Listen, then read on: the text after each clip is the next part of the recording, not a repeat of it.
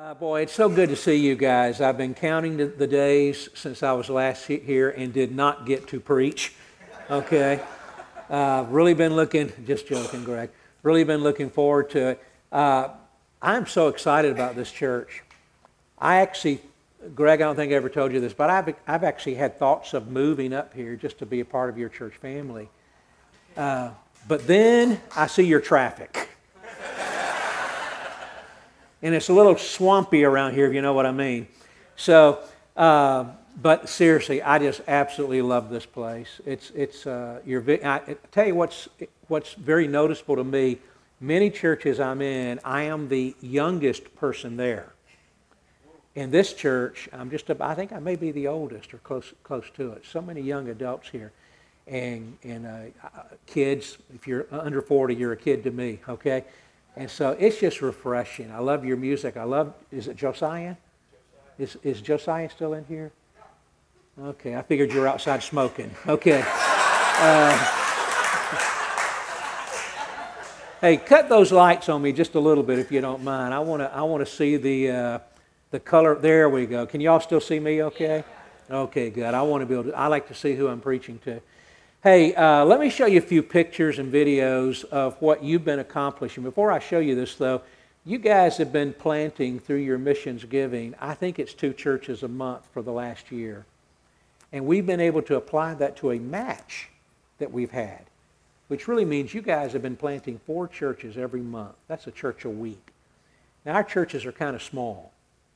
But in one year's time, that's right at 1,000 new believers connected to a church that's been taught to multiply.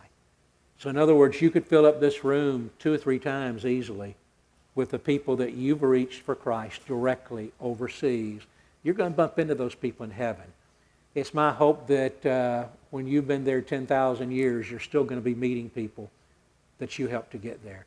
We've got a video called the Turkana video. It's taken, uh, it's a group of Turkana people in Africa towards the Sudanese border in, in Kenya. And this will be an example of what you guys have helped accomplish. If you want to play it, please. Few believers, three months old, worshiping Jesus under a tree in a drought-stricken area in North Kenya. I love it.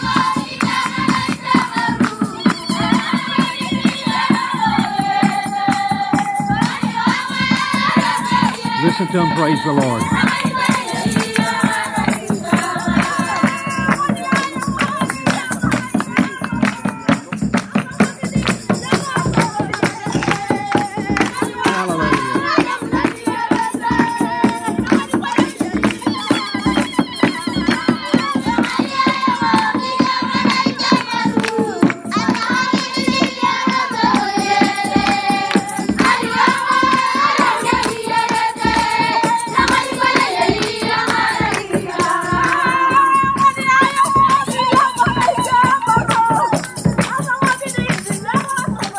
Amazing thing about that video is uh, in our system we have Pauls. Pauls, uh, Paul be, be like Pastor Greg, who trains church members that we call Timothys to go out and start churches.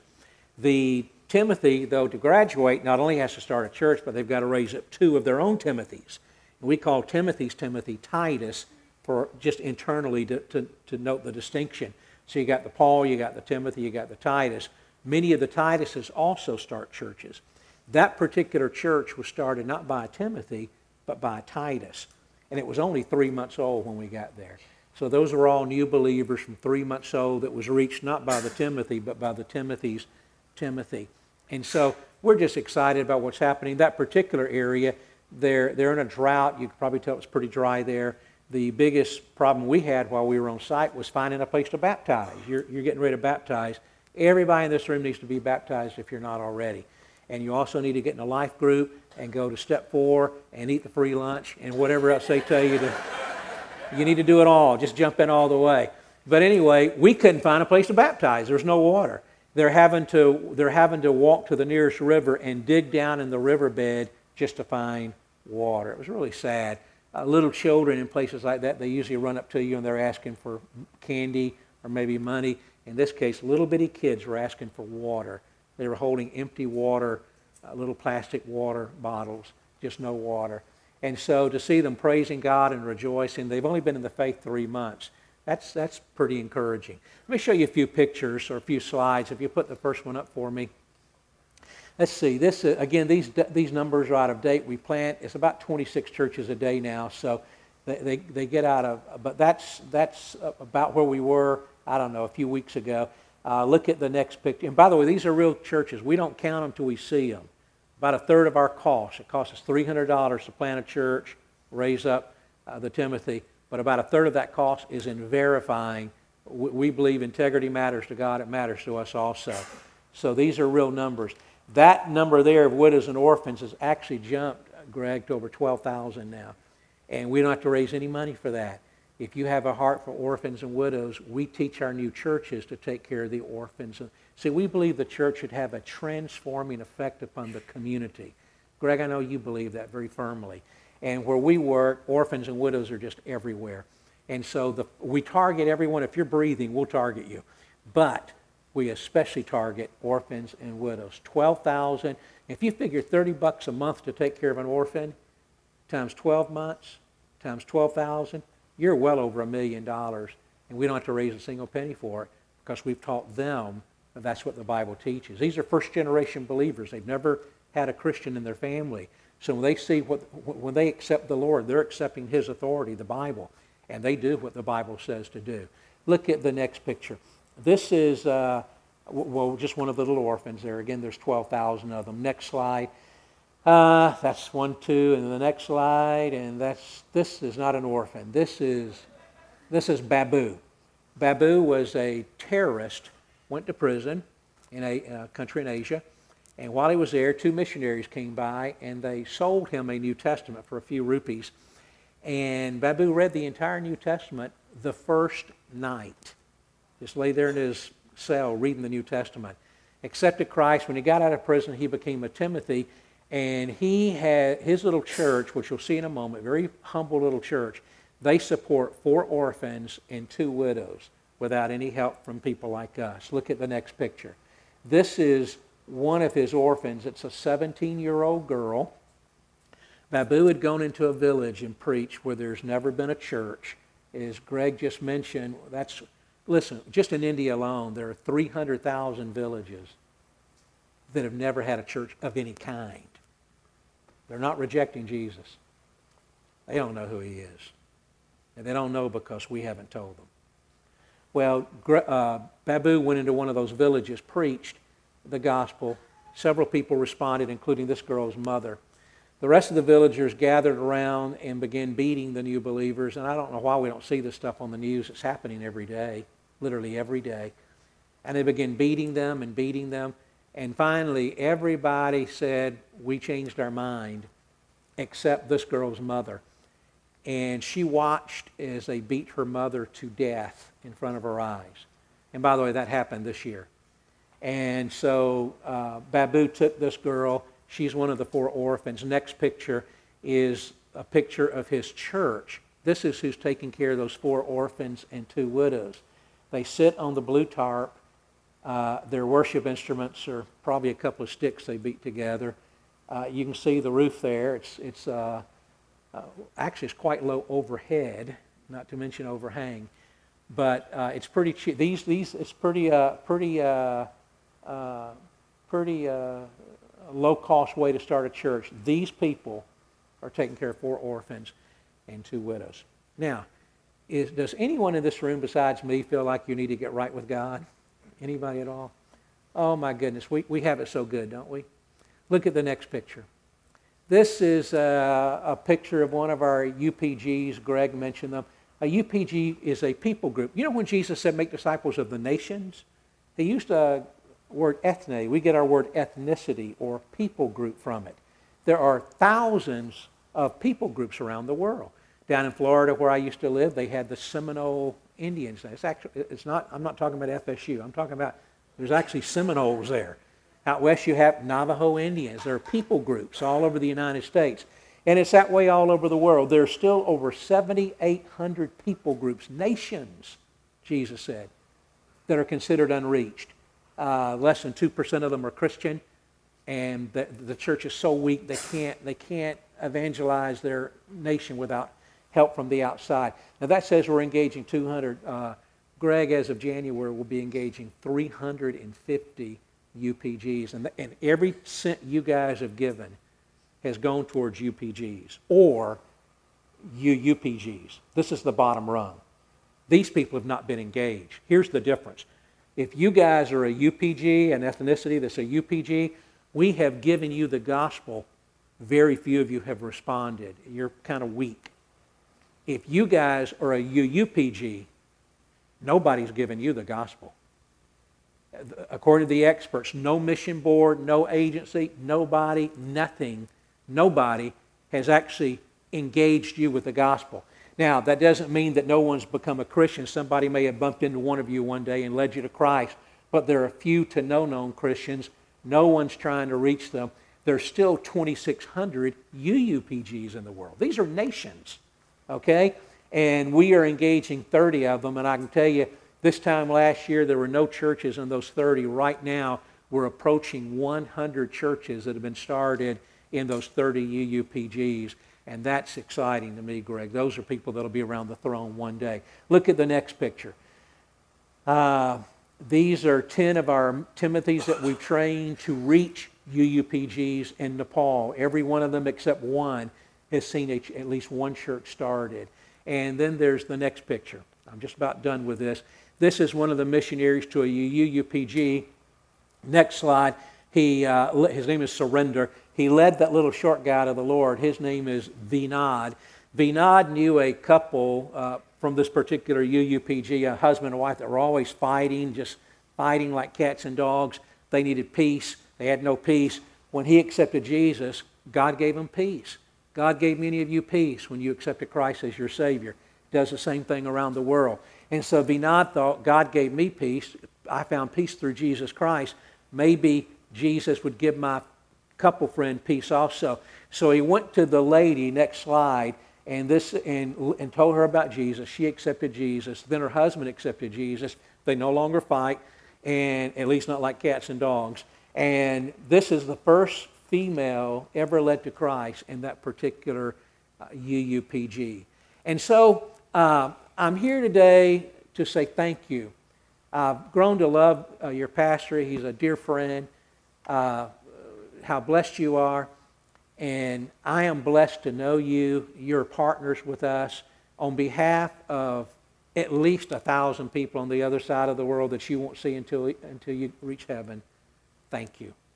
Thank you, Destiny Church. Thank you for your prayers, your giving. Thank you for supporting your church here. We believe the front lines of ministry is not what we're doing, it's what you're doing. Ministries like TTI cannot exist without strong churches like Destiny. So, so get plugged in, get into those life groups, just, just jump in all the way. You got a man of God here leading you. Follow him. Let him be a blessing to you and your family, your children, your grandchildren. And again, thank you for the, Greg, thank you for the opportunity to partner with you. I want to speak to you this morning on a subject that is dear to me. And if I were going to title it, I would just call it Living with Eternity in View. Paul made a statement in Colossians 3, and I, I could read the whole passage, but verse 2 is good, I think summarizes it. Paul said, Set your minds. The old King James Version says your affections.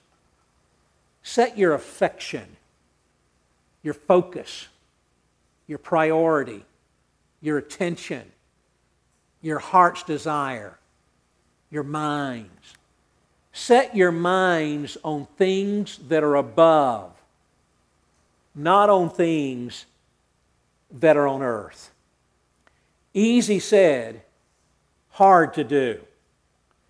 A few months ago, I attend a church when I'm home down in Raleigh. You know Jimmy Carroll, uh, LCN Church. And uh, the admin called me one day and said, David, uh, Jimmy wants you to come and make a video for us. I said, I'll do anything Jimmy wants me to do. And he, I said, What's the video? And she said, We want you to talk to us about living with eternity in view and teach us how to live with eternity in view. And, and by the way, the video has to be less than two minutes long. Okay, so how do you te- how do you tell somebody how to live with eternity in view in two minutes or less? But worse, I don't think I know how to do it anyway. I'm still struggling. I'm six, almost 64, and I'm still struggling with that. And so I said, listen, you're scraping the bottom of the barrel. There's got to be somebody else more qualified than me to make this video. And I got to thinking about all the people I work with overseas. See, I work with giants. I work with people that actually do this. Uh, there's a picture of a, of a lady there, if you'll put her picture up. Yeah, her name is Leilani. Let me tell you something about this lady. She's a Sri Lankan, her uh, Buddhist, or she was. Her husband was a Buddhist monk, accepted Christ. He began making disciples, and those disciples began planting churches. Little churches began to multiply and spring up like rabbits everywhere. At some point, the other local monks got, became upset. they came to his house. They pulled him outside of his house one night, and they beat him to death as his widow there, now widow, Leilani, and their son watched. Leilani picked up his mantle and began making disciples and starting churches. So that's her picture there in the middle. And the people are directly around her are the disciple makers that she has discipled in this last two years. The pictures outside, and they keep going down and over, my camera just wouldn't get them all, are the people that they in turn have reached for Christ in the last two years. We're talking about, and by the way, when that lady walks into the room, you feel like you're in the presence of, of a saint. I've stood next to her as she sings. Her voice is not that great, but I think the angels stop and listen.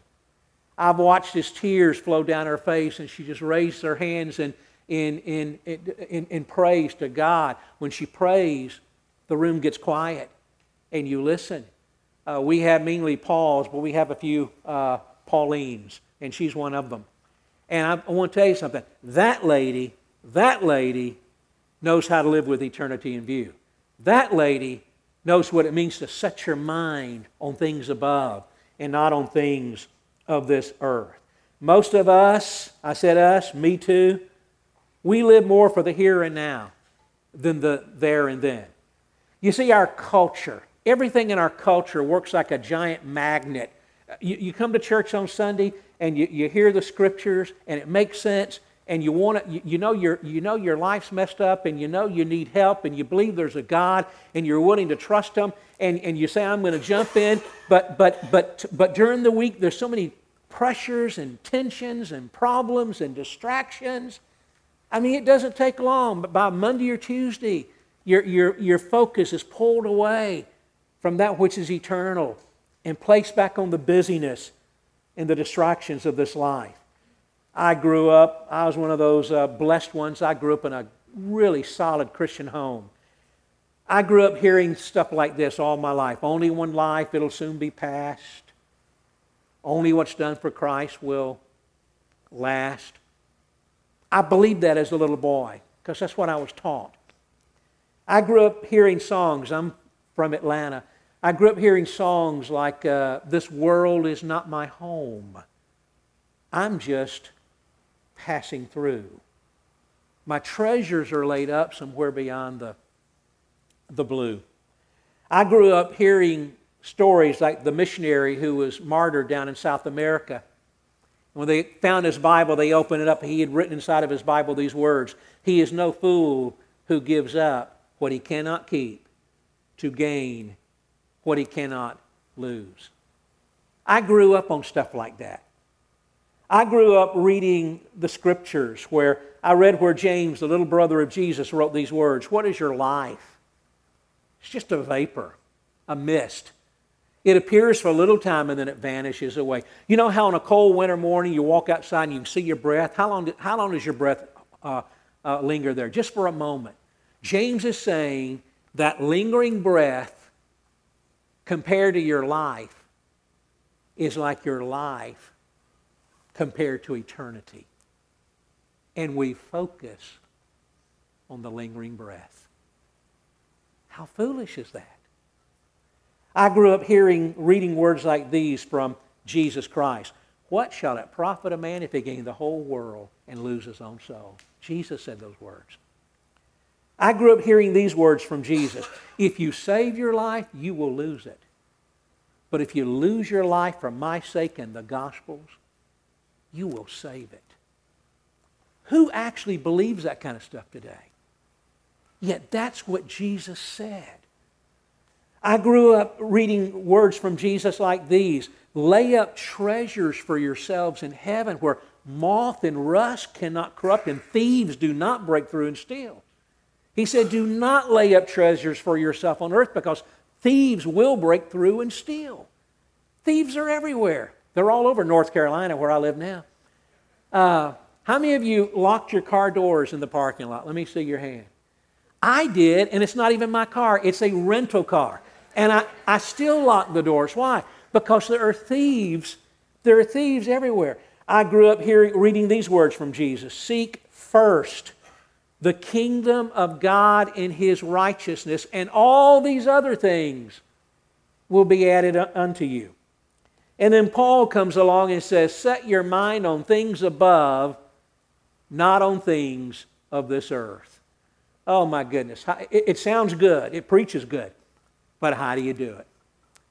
You see, you come in here, you get all excited, you make the decision, I shall, I've decided to follow Jesus, but then you go out in the real world and there's so many problems and difficulties and distractions and pain.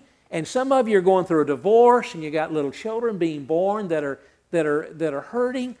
You've got some of you can't pay your some of you God some of you guys God bless you you're working you're working 70 80 hours a week two three jobs just to try to put braces on your kids and send somebody to college and, and just to keep the, the, the power on and you're going to you're working yourself to death and you're finally going to when you finally get enough money to retire you're going to retire you're probably going to die a week later.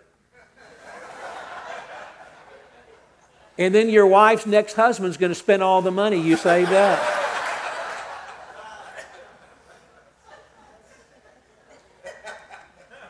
he better keep his money his hands off my money okay? You, you see there's it's, it's you say david this is like pie in the sky stuff. It, you know, it sounds good, live with eternity, but the real world is you got bills to pay, and you got a cranky boss, and and your wife's mad at you, and the dog's mad at you, and your mother-in-law's coming to visit. And you got all kinds of problems, amen. And so, how in the world do you do this? Well, I am no expert, but I'm going to tell you what helps me. It's real simple. It's so simple. I mean, it's really simple. Believe the Bible. Just believe the Bible. We say we do, but I'm not convinced. You see, the Bible is God's inspired word, and uh, it literally came out of the breath of, of out of the mouth of God. That's what it claims about itself, at least. And there's Listen, God's words have power. For example, God spoke one day and absolutely nothing became absolutely everything.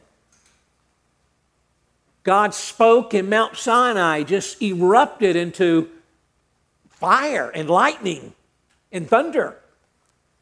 God spoke and the windows of heaven were open and the rains came down and the floods went up and that ark was raised up off the face of the earth.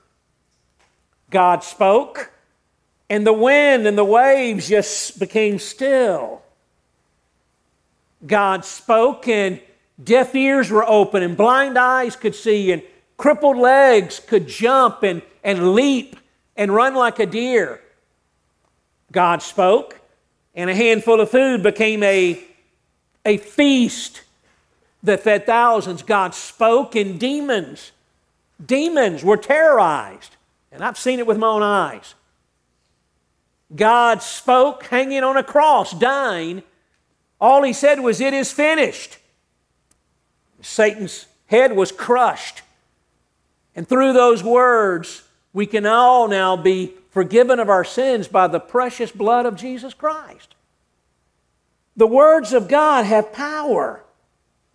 And that Bible, it's full of His words. That's what it is. It's the words of God. When you really believe that stuff, I'm not talking about up here, I'm talking about when it moves from here to here. You really believe it and you trust it. Oh my goodness. You find yourself pulled away from the distractions of earth. You find yourself setting your minds on, on things above. The problem, Greg, is I'm not convinced we Bible believers really believe the Bible. I'm convinced that we've convinced ourselves that we do. But I'm not convinced that we really do. For example, I think most of us believe in heaven, but I'm not sure we all believe in hell.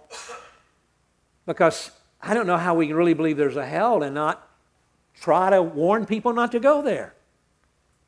I mean, Jesus had some pretty awful things to say about it. If it's half as bad as he said it was, I can't think of anybody I'd want to go there. Nobody. Yet we hesitate to warn people. Do we really believe that he is truly resurrected, seated on a throne, and that he will one day judge the world? Do we really believe that? Do we really believe he's coming again? Do we really believe that if we give, it shall be given to us? Is that why we give the way we do? Do we really believe that he hears and answers our prayers? Is that why we pray the way we do? Do we really believe that it's his desire, his command, his commission that all nations, every ethnic, every people group be given the gospel? Do we really believe that the ministry of reconciliation has been entrusted to us? That we have been given that ministry, that it is our opportunity, honor to go out and tell the world, you be reconciled to God. Do we really believe that we are His ambassadors, that we represent King Jesus Christ in a foreign world? Do we really believe that? Do we really believe that the blood of Jesus Christ cleanses us from all sins? You see, it's a lot easier to live with eternity in view when you simply, really, truly, honestly, 100% believe the Bible. The Bible is an amazing book. We have a story that came out of, out of India. A young man, about 20 years old or so, 18, lived in a home where mom and dad, again, were fighting like it was World War III every night. Dad would come home, get drunk, start picking at his wife. His wife was a little spunky thing. She'd fight back. And it was just like, it was like blood and guts every night. And he grew tired of it. He'd go back in the back room and cover his ears one day he's out on the streets, and one of our Timothys approaches him and starts talking to him about Jesus. And he hands him a little piece of paper that talks about the peace of God, how you can have peace. And the young man thought, I need peace. How do you get this peace? And the Timothy opened his Bible and read those words of Jesus Peace I give you, not as the world giveth, give I unto you. You know that verse, John 14 there. And the young man said, Can I have that book? And the Timothy said, No, it's, it's my only Bible. I can't, I can't give it to you. But, but he gave him a little piece of paper, a little track. And the, the, the guy who was struggling for peace got to thinking he had heard about a man in the next village over who years ago had, become a, had supposedly become a Christian, but then went back to worship his goddesses, gods and goddesses. He thought, I bet that guy has a Bible and he doesn't need it anymore. So the next day he went looking for that man, and finally he found him. And guy came to the door and he said, "Do you happen to have a Bible? I'll, I, would like to see your Bible. And the old guy thought, he said, You know, I think I do have one, come to think of it. And he went back and rummaged around the shelves until he found it. He brought it out. It was covered with dust. I call the story the old dusty Bible story. And he showed the young man. The young man said, Can I have that Bible? And the old guy said, No, you can't have it, but I'll sell it to you. And so he sold it to him for about a equivalence of about a dollar, about 50, 60 rupees. The young man took that dusty book home that night when mom and dad started slugging it out. He went in the back room, closed the door, and he did what some of us do. He just kind of opened the Bible and started reading. And he had no idea what he was reading. It was just the Bible. And as they got louder, he'd get louder. He'd, he'd, he'd read louder and louder to drown them out. That went on for several nights. One night, mom and dad both came down for breath at the same time. Do y'all ever do that? You know, you both and they, they came down for breath at the same that was a joke they came, came down for breath at the same time. And when they did they could oh, they could hear their son reading in the back room. And the father looked at the mother and said what is your son reading? And she said i have no idea. And she said let's go find out and they went back and they put their ears against the door and they could hear him just reading from the Word of God. They looked at each other and said, Those are strange words. We've never heard words like those. They opened the door and said, Son, what are you doing? And he said, I'm reading from the Bible. They said, What's the Bible? He said, It's God's Word. It's the words written from the Almighty Himself who created the heavens and the earth. They sat on the floor. They said, Read more. He continued reading those words. Long story short, that man stopped drinking that man became a follower of Christ. His wife became a follower of Christ. The young man became a follower of Christ. He became a Timothy, started a church in their house. They got 20 or 30 of their relatives there now, relatives and friends who have become Christ followers, and there's now peace in that home. Now, let me tell you something. You can go to the Leesburg Library. I'm, I'm assuming you, that you have one here. You can go to the Leesburg Library and you can check out every book on every shelf and read every word, and it will not transform your family like the Word of God. It will not do it. Guys, you can read every article that ESPN and Sports Illustrated put out, and it will not change your life like that. The Bible is an incredibly powerful book when you believe it. You must believe it. How do you live with eternity in view? You believe the Bible. And I got to stop. How do you live with eternity in view? Quickly, you love the Lord. You just love the Lord. You see, I'm convinced that we love the Lord, but I'm also convinced that we don't love the Lord as much as we think we love the Lord. Love Him so much that you wake up in the morning talking to Him and you talk to Him all day and you listen to Him all day. One of the ancient fathers made this statement. He said, I try not to go more than 10 seconds out of the conscious awareness of the presence of God throughout the day. And boy, that statement just, just radically changed my life. May I say it again? Try not to go more than 10 seconds at a time outside of the conscious awareness of the presence of God. In other words, understand He really never leaves you, He really never forsakes you. He is with you all the time. And because He's with you all the time, don't ignore Him. Talk to Him, laugh with Him, listen to Him, love on Him. And you'll find yourself living with it. When you, find, when, you just, when you just focus on Jesus, loving Jesus, and when you believe that book, what happens is all these distractions over here, suddenly they just, they don't, they don't become that important. And you find yourself focusing on things above. I'll close with a story. Uh, I travel a lot. I'm not home a lot. And sometimes when I get home, it's been several weeks since I've seen my wife, and she's so beautiful. We've been married 40 years. Uh, I used to hear old people say, My wife is more beautiful now than the day we were married, and I used to think uh, he needed to get his eyes checked. However, now that I've been married 40 years, I understand it. She's so beautiful to me. And I can't wait to see her, and I just want to be with her.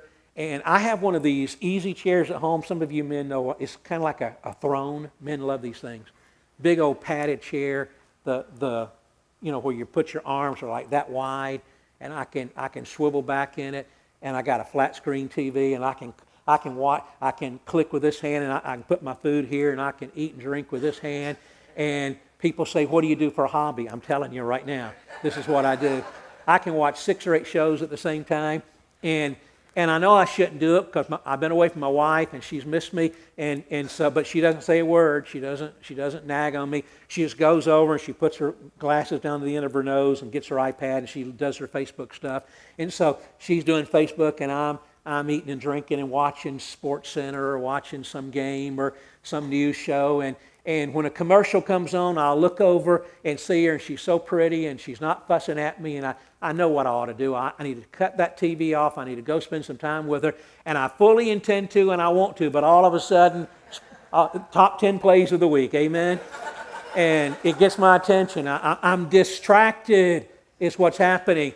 And so I watch that, and then a commercial comes on, and I, but then, then some news show comes on. Somebody had breakfast with the Russians, or they're having lunch or dinner. Everybody's eating with the Russians, and, and I'm, I'm going back and forth, and, and then the North Koreans get in on it, and, and, and just all this stuff. And, and then all of a sudden, all my favorite shows are on commercial at the same time. I hate it when that happens. And I look over, and she's just sitting there. Ah, oh, and she's so beautiful. So I say, darling, will you come here a second? And she'll look up at me and she'll say, why?